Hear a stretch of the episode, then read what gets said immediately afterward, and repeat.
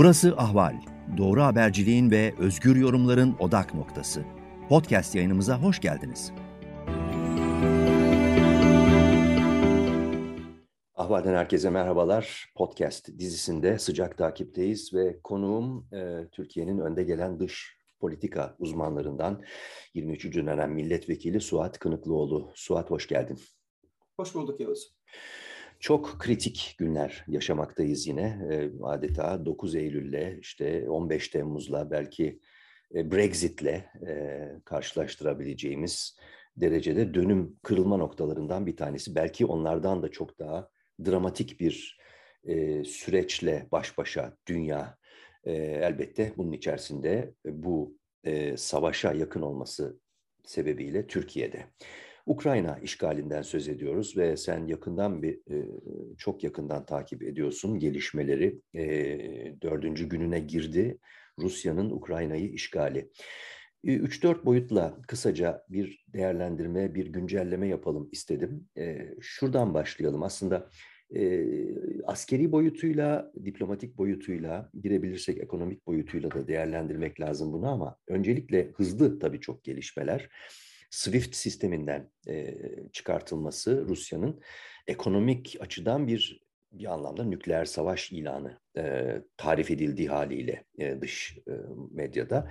E, Rusya'nın Merkez Bankası'nın devre dışı bırakılmasına ilişkin niyet beyanı da öyle derken bugün e, Vladimir Putin de Rusya Devlet Başkanı da nükleer güçlerini teyakkuz haline e, geç, statüsüne geçirdiğini ilan etti. Bunu TAS ajansı üzerinden duyduk. Ama günün aynı ölçüde belki en önemli gelişmesi Almanya'da Olaf Scholz'un parlamentoda bitişinde ayakta alkışlanan konuşması herhalde 1945'ten bu yana, İkinci Dünya Savaşı'nın bitiminden bu yana Almanya açısından ve tabii ki Avrupa ve dünya açısından son derece önemli bir konuşmaydı bu. Buradan başlayalım. Aslında çok o, net bir şekilde bir e, sismik değişiklikten söz ediyoruz. Dünya politikasında Almanya'nın bugün e, ilan ettiği resmi siyaset ve pozisyon değişikliğiyle. Seni dinliyorum. Evet, e, Alman şansölyesi Scholz'un e, bugünkü konuşması gerçekten e, Almanya açısından, Alman dış politikası açısından tarihi bir dönüm noktası oldu. E, Almanlar e, biliyorsunuz e, Doğu politikası yani Ostpolitik olarak adlandırdıkları Rusya ile ticaret yapalım, e, konuşalım, angaje edelim. E, Rusları ürkütmeyelim, korkutmayalım, onlarla e, karşıt durumda olmayalım. E, genel anlamda e, özellikle Merkel yıllarında da artık giderek artan oranda tepki de çeken e, bir siyaset izliyorlardı. E, tabii e, Almanya'nın Rusya ile olan ticari ilişkisi çok önemli. Hem enerji boyutu hem ihracat ve ithalat boyutu. Ve bugün onu da tweetledim. Hani Almanya bizim gibi böyle zırt pırt siyaset değişen bir değiştiren bir ülke değil. Bir değişiklik yaptığı zaman e, hem çok e, kapsamlı ve önemli ve anlamlı. Yani bundan artık öyle kolay bir dönüş yok. E, bu tabii Almanya'nın ve yeni Alman hükümetinin karşılaş karşı karşıya kaldıkları tehdidi anladıkları ve tanıdıkları anlamına geliyor. Almanya'nın böyle bir pozisyon alması Avrupa'nın geneli için de çok önemli. Çünkü hem Avrupa'nın coğrafi olarak kalbinde hem de e, ekonomik olarak, siyasi olarak en ağırlıklı, Fransa ile birlikte en ağırlıklı ülkesi. E, beni de şaşırtan, yani bir e, saatler içerisinde e, Rusya'ya askeri olarak yardım yapmamız e, yasal olarak mümkün değil noktasından e, Alman Başbakanı'nın e, işte bin adet e, tank, e, anti tank füzesini yollama talimatı verdik. E, bugünkü konuşmasında e, 200 milyar euroluk bir savunma fonu e, oluşturacaklarını e, söyledi. E, ve aynı zamanda... E, bu Almanya'nın silahlanması anlamına geliyor. Evet, yani bu yepyeni bir durum ifade ediyor. Çok yeni bir durum e, ve tarihi bir durum. E, senin de ilk e, açılışta söylediğin gibi. E, ve e, Washington'daki e, karar vericilerin de büyük bir ihtimalle memnuniyetle karşıladıkları Almanya'nın savunma bütçesinin artık bütçesinin yüzde iki veya daha yukarısına çekeceklerini ilan ettiler. Bu çok önemli. Ee, bu, bu, bu yüzde iki şaka bir rakam değil aslında tabii. Yani tabii dünyanın Alman, güçlü Alman bütçesi, ekonomilerinden bir tanesi. Tabii, tabii tabii çok büyük bir bütçe. Onun yüzde ikisi çok büyük bir rakam. Ee, sadece parasal olarak e, anlamlı değil. Almanya'nın e, İkinci Dünya Savaşı'nın ve o travmanın Nazi Almanyası travmasından e, çıkışını da bir anlamda simgeliyor ve e, yeni Avrupa için, e, dünya için ve transatlantik ittifak açısından yeni bir döneme girdiğimizi düşünüyorum. Evet, yani bu şu açıdan da herhalde önemli. Çünkü ta başından beri iki Almanya ortaya çıkmıştı tabii İkinci Dünya Savaşı ardından.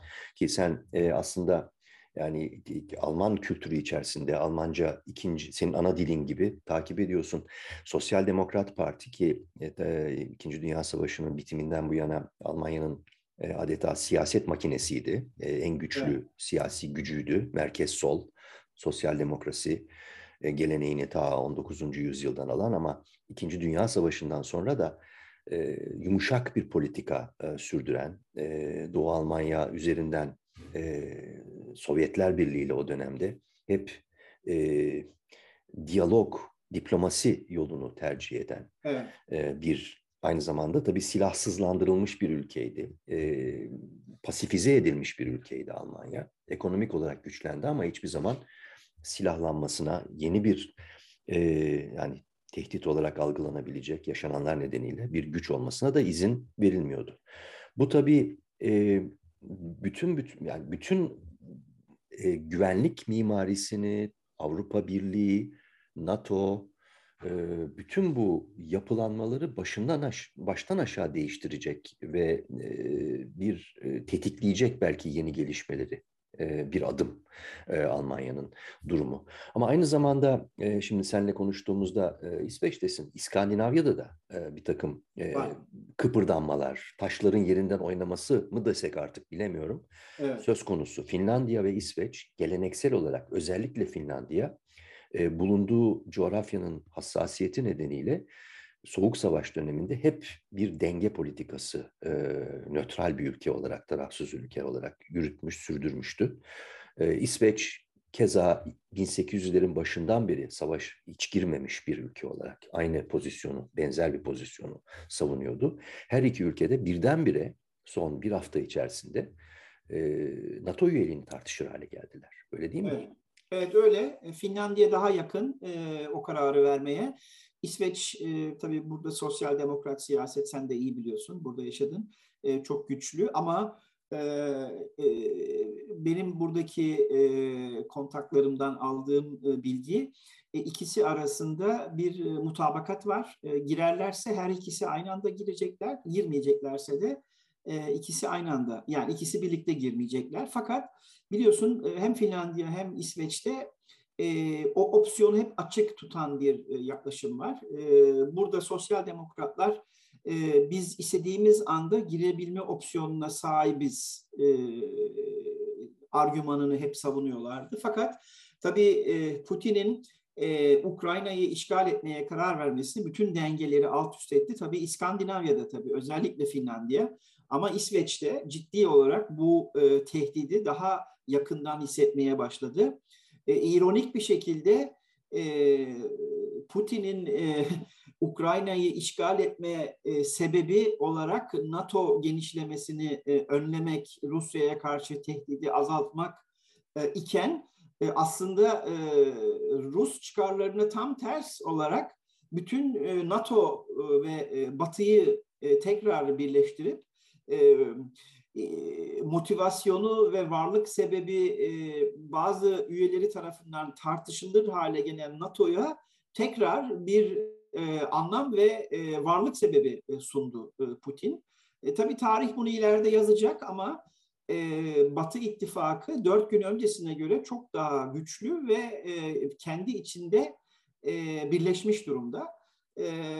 dolayısıyla tabii Ukrayna işgalinin sahada nasıl e, gelişeceğini şu anda kestirmek zor. Benim biraz önce aldığım en son duyumlara göre iki taraf ön koşulsuz e, Belarus e, sınırında e, görüşmeyi kabul etmişler. E, fakat aynı zamanda e, Putin nükleer e, güçlerini teyakkuz e, seviyesine çıkartmış. E, göreceğiz Harkov, ama... Harkov ve Kiev etrafında da tabii çatışmalar daha devam ediyor. Evet, baskı, ediyor. Rus baskısı devam ediyor. Tabii o, o görüşmeler belki ateşkes üzerinde odaklanabilecek görüşmeler ama evet. yani Rus tarafının herhangi bir şekilde bu e, işgal harekatını durdurmak, yavaşlatmak, frene basmak. Şu anda orada yok. değiliz, evet. Yok, şu anda o noktada değiliz.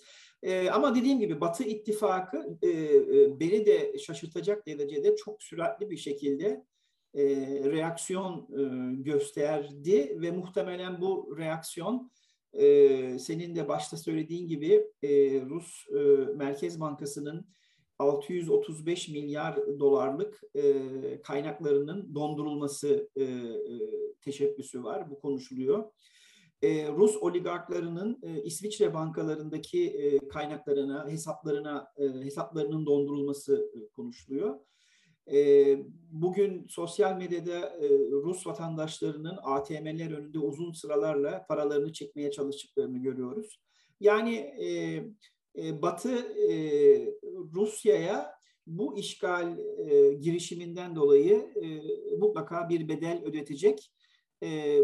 Bu öyle gözüküyor ama gerçekten tarihi bir dönemeçte en azından Türkiye için, bölge için, e, Avrupa için e, böyle bir tarihi dönemeçte olduğumuzu düşünüyorum. E, biraz da istersen e, Sence varsa e, Türkiye boyutunda Türkiye boyutuna gireceğiz de şunu kısaca öğrenmek istiyorum. Sen ne düşünüyorsun? E, direniş sert oldu. Yani Ukrayna'nın direnişi işgale evet. karşı bir. E, az önce senin söylediğin gibi Avrupa o hafif lakayt e, işte dağınık bölünmüş halinden toparlanma e, evresine hızlı geçti ve bir bir bir bir teyakkuz hali söz konusu şu anda. Evet. Ve e, bütün bunlar aslında öteden beri son derece hesapçı, e, stratejik düşünen bir lider olduğunu bildiğimiz sence Putin'in e, yanıldığını mı gösteriyor? Faka bastığını, boşa bastığını mı gösteriyor? Bunu bekliyor muydu? Bunu hesaplamış mıydı sence? Hayır. Bence Putin'de gördüğümüz, uzun süre iktidarda kalan liderlerin hepsinde gördüğümüz bir değişim dikkat çekiyor. Güç zehirlenmesi mi? Evet, güç sadece güç zehirlenmesi değil. Zamanla biliyorsun bu tür liderler, bunu Margaret Thatcher'da gördük, Türkiye'de Erdoğan'da gördük, Hitler'de görüldü, şimdi Putin'de görüyoruz. Başka çok da örnek var tarihte. Zamanla realiteyle, gerçekle bağ, bağları azalıyor. Onlara danışmanlık hizmeti veren, doğruları söyleyebilen insan sayısı giderek azalıyor.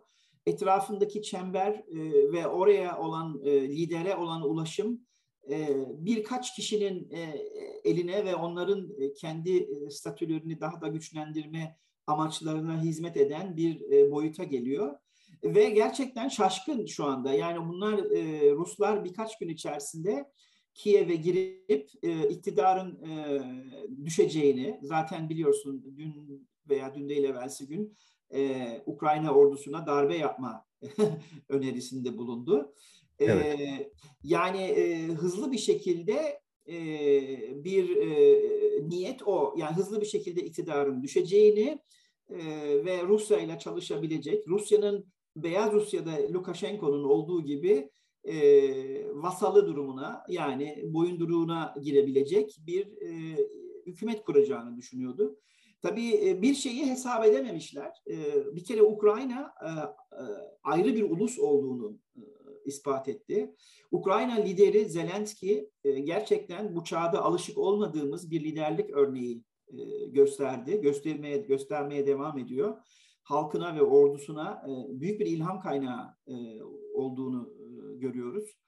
Biden'la yaptığı görüşmede Biden'ın ona tahliye teklifi bulunmasına tahliye etmek teklifini bulunması benim tahliye olmaya değil silaha ihtiyacım var cevabı e, gerçekten e, komedyen olarak Türkiye'de aşağılanan bu kişinin ne kadar e, onurlu, ne kadar vatanperver, yurtsever biri olduğunu, askeri dengeler göz önüne alınırsa neredeyse bir çılgınlık olarak nitelenebilecek bir e, durum e, esnasında dahi Kiev'den çıkmayan ordularının e, ve e, ülkesinin başında durmaya devam eden bir lider görüyoruz. Bence bu olacakları hiç e, hesap etmiyordu. Evet. Bugün yabancı Rusya'yı benden daha yakından takip eden birkaç arkadaşımın paylaşımlarını gördüm Twitter'da.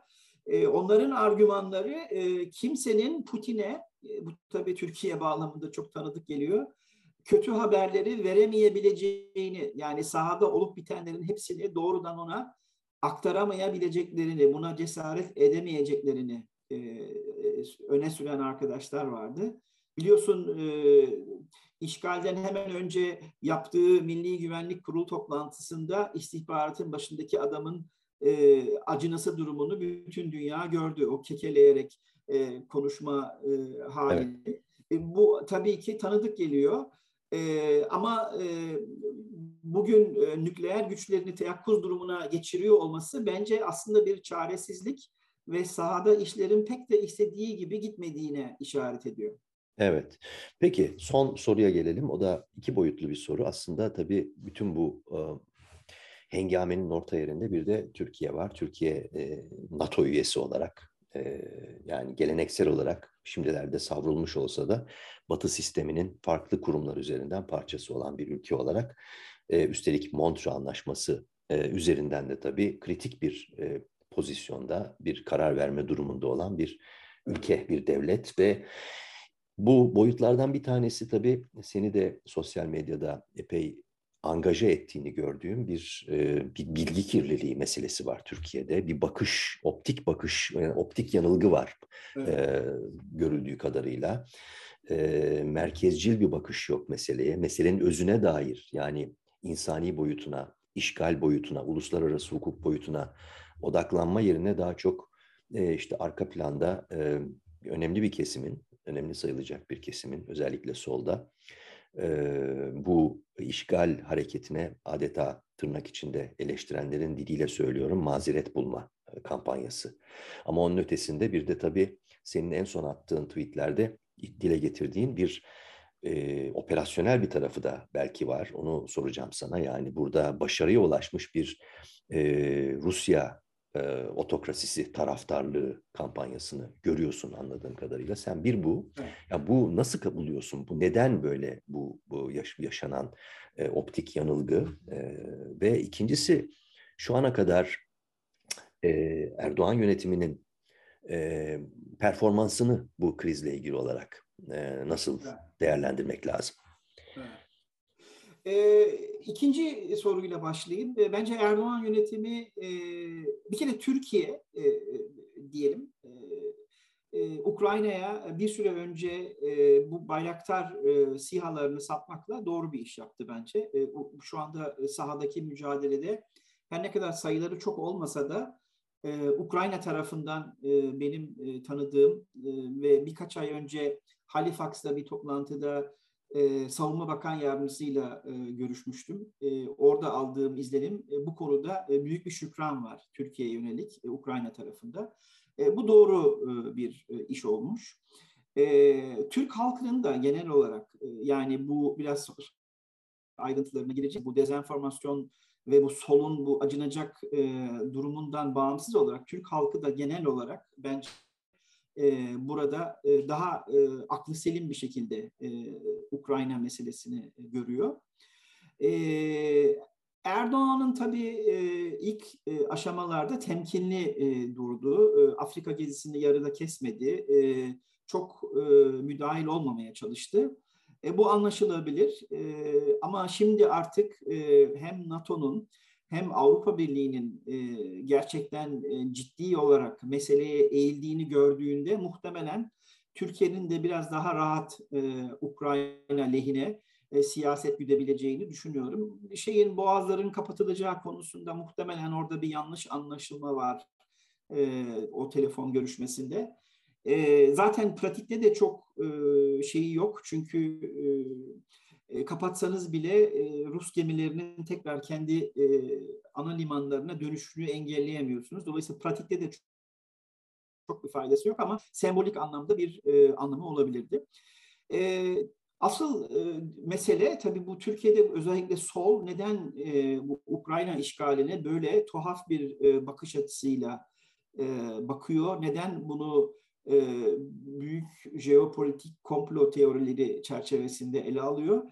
E, açıkçası e, ben bunu birkaç yıldır söylüyor ve yazıyorum ve yarın da politik yolda bununla ilgili bir yazım çıkacak.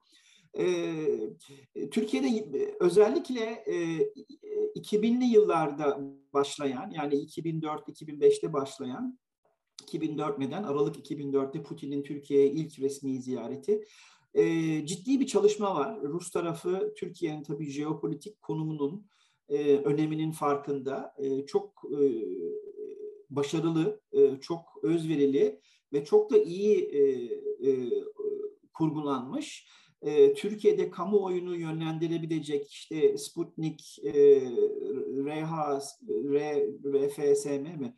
E, işte bu radyo istasyonu vesaire ama e, özellikle Sputnik Radio China International, RCI. Evet, Çin Ulusal Radyosu.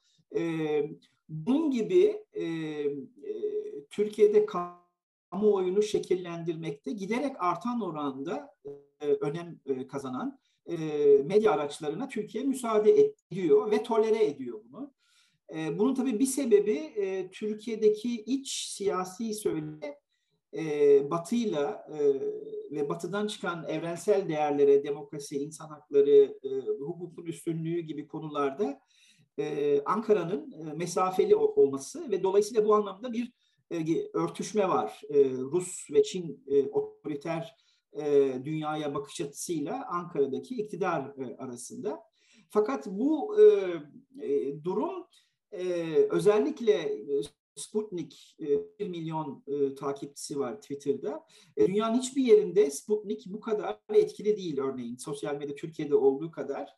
E, bununla ilgili e, bir e, rapor var ABD'de yayınlanan. Onu yazıma da dipnot olarak koydum. E, yani çok akıllıca bir strateji izliyor burada Sputnik. E, fakat sonuç olarak şunu gördük. Özellikle sol geleneğinden gelen e, eski veya şimdi halen kendini sol olarak tanımlayan e, işte küçük televizyonları, gazeteci, köşe yazarları, iş adamları vesaire e, ciddi bir kamuoyunda özellikle seküler kesimi etkileyebilen kişilerin ve yapılanmaların Ukrayna işgali gibi çok açık ve net bir uluslararası hukuk ihlali olan, insanlık dramı olan bir konuyu tamamen farklı bir rotaya çekebilme kabiliyetini olduğunu ve e, en en asgari ihtimalle insanların kafasının karışmasına e, meydan verebilecek e, etkisinin olduğunu görüyoruz. Bu tabii bu e, gerçek ötesi Trump ve Amerika'da gördüğümüz e, dünyanın tezahürleri Türkiye düzleminde. Ben bunu açıkçası bir ulusal güvenlik sorunu olarak görüyorum. Hiçbir devletin resmi dezenformasyon araçları bu denli bir ülkenin iç tartışmasını şekillendirebilecek bir etkinlikte olmalı. Buna hiçbir devlet müsaade etmemeli.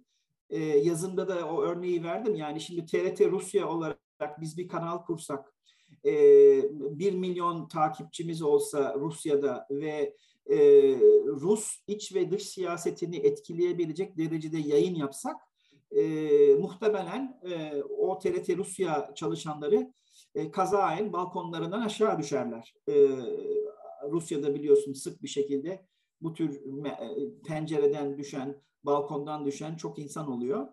E, uzun lafın kısası e, Yalnız şöyle bir tarafını da belirtmem lazım. Evet böyle bir etkileri var ve bu Türkiye'deki tartışmayı bulandırdı. E, ama ilginç bir şekilde Ukrayna işgali o kadar açık ve net e, bir e, konu ki e, kamuoyunun vicdanlı, ağırlıklı kesimi e, bu e, etkiyi yadırgadı. Yani Alper Taş, işte Erkan Baş filan gibi isimlerin söyledikleri hem hayret e, uyandırdı ve bildiğim Marksist solcu inançlı olan ama vicdanlı e, olup biteni çok iyi gören kişiler nezdinde de çok ciddi bir itibar kaybına yol açtı. Bu tabii Türkiye'deki solun maalesef marjinal, dünyadan kopuk, halen soğuk savaş parametreleriyle düşünen haliyle ilgili. Ha diyeceksiniz Türkiye'de sağ çok mu e, şey dünyayla e, ilişkili e, dünyayı takip ediyor, e, zamanın ruhunu iyi e, kalibre edebiliyor. Hayır maalesef o da değil ama bu da herhalde Tanrı'nın bize verdiği bir ceza olsa gerek. E, evet. bu, bu eli yani şu andaki siyaset erbabı ve elitinin durumu maalesef bu şekilde. Yani e, bir anlamda Türkiye bu çok tarihi nitelik taşıyan bu savaşı, bu işgal halini maalesef bu medya genelinde ki e, optik yanılgılar üzerinden e, çarpık bir şekilde toplumsal anlamda söylüyorum izlemek zorunda kalıyor. Böyle evet. bir durum söz evet. konusu. Bu bir sorun evet. Son olarak Erdoğan'ın e, eninde sonunda bir nihai karar bir seçme, bir tercihte bulunacağı bir durumdan mı söz ediyoruz e, Suat? Yani bir anlamda e, Beştepe'nin, sarayın sessizliği e, sence e, Putin'in akıbetiyle, performansı sonunda nasıl bir duruma geleceğiyle endeksli bir durumu mu ifade ediyor? Yani Putin çökerse acaba Erdoğan kendisinin de e, durumunun tehlikeye düşeceğini veya tam tersi olacağını mı hesap ediyor? Endeksli bir durum var mı burada iki liderin kaderi konusunda sence? E, sanmıyorum. E, çok endeksli değil ama e, tabii e, Batı'nın toparlanması e, Beştepe'ye tabii bir mesaj verecektir. Yani e, çok rotadan çıkılırsa eğer e, neler olabileceğini e, gören bir e, Ankara e, çok daha dikkatli e, olmak zorunda kalacaktır. Açıkçası ben eğer Ukrayna işgali başarısız olur, e, Moskova çekilmek zorunda kalırsa Ukrayna topraklarından ve bu tabii e, çok ağır bir yenilgi olarak algılanacaktır. Ben Ankara'nın kısa zamanda e, vaziyet alacağını ve tekrar e, zaten son bir yıldır e, bir e, açılım e, denemesi var. Tekrar batıya yönelik komşularla barışma şeyi var gayreti var. Bunun hızlanacağını düşünüyorum. Çünkü hep şey örneğini veriyorum. Bu İkinci Dünya Harbi esnasında Almanya ilk başta Naziler tabii harbin ilk başında çok şeyken bu Nihal Atsız ve diğer Türkçüler daha sonra Almanya'nın savaşı kaybedeceği anlaşılınca biliyorsun hızlı bir şekilde kendilerini mahkemelerde ve derdest edilmiş olarak e, buldular. E, evet. Dolayısıyla e, Türkiye e, bu anlamda devamlılığı olan bir geleneği var. E, izleyecektir Ankara. Eğer e, Batı e, Rusya'yı Moskova şeyden Ukrayna'dan e, çekilmeye zorlayabilir veya Ukrayna ordusu bir şekilde e, Rus ordusunu mağlup edip e, bir zafer elde edebilirse e, mesajı Ankara alacaktır. Buna göre vaziyet alacaktır. Ve böyle bir durumda da bu Türkiye içindeki bu dezenformasyon kaynaklarının da tolere edilmeyeceğini veya faaliyetlerinin kısıtlanacağını tahmin ediyorum. Evet. Peki, e, konuğum Suat, Suat Kınıklıoğlu idi. E, sıcak takipte, ahvalde Ukrayna, Rusya'nın Ukrayna'yı işgalini ve bunun Avrupa, dünya geneli ve son olarak da Türkiye üzerindeki etkilerini diplomatik ve e, askeri boyutuyla e, biraz da tabii enformasyon akışı boyutuyla değerlendirmiş olduk. Suat Kınıklıoğlu 23. dönem milletvekili ve aynı zamanda Türkiye'nin önde gelen dış politika gözlemci ve uzmanlarından biri. Suat çok teşekkürler bu sohbet için. Rica ederim. İyi yayınlar diliyorum. Ahval podcastlerini tüm mobil telefonlarda Spotify, SoundCloud ve Spreaker üzerinden dinleyebilirsiniz. Apple iPhone kullanıcıları bize iTunes üzerinden de ulaşabilir. Türkiye'nin ve hayatın cıvıl cıvıl sesleri Ahval Podcast dizisinde. Kulağınız bizde olsun.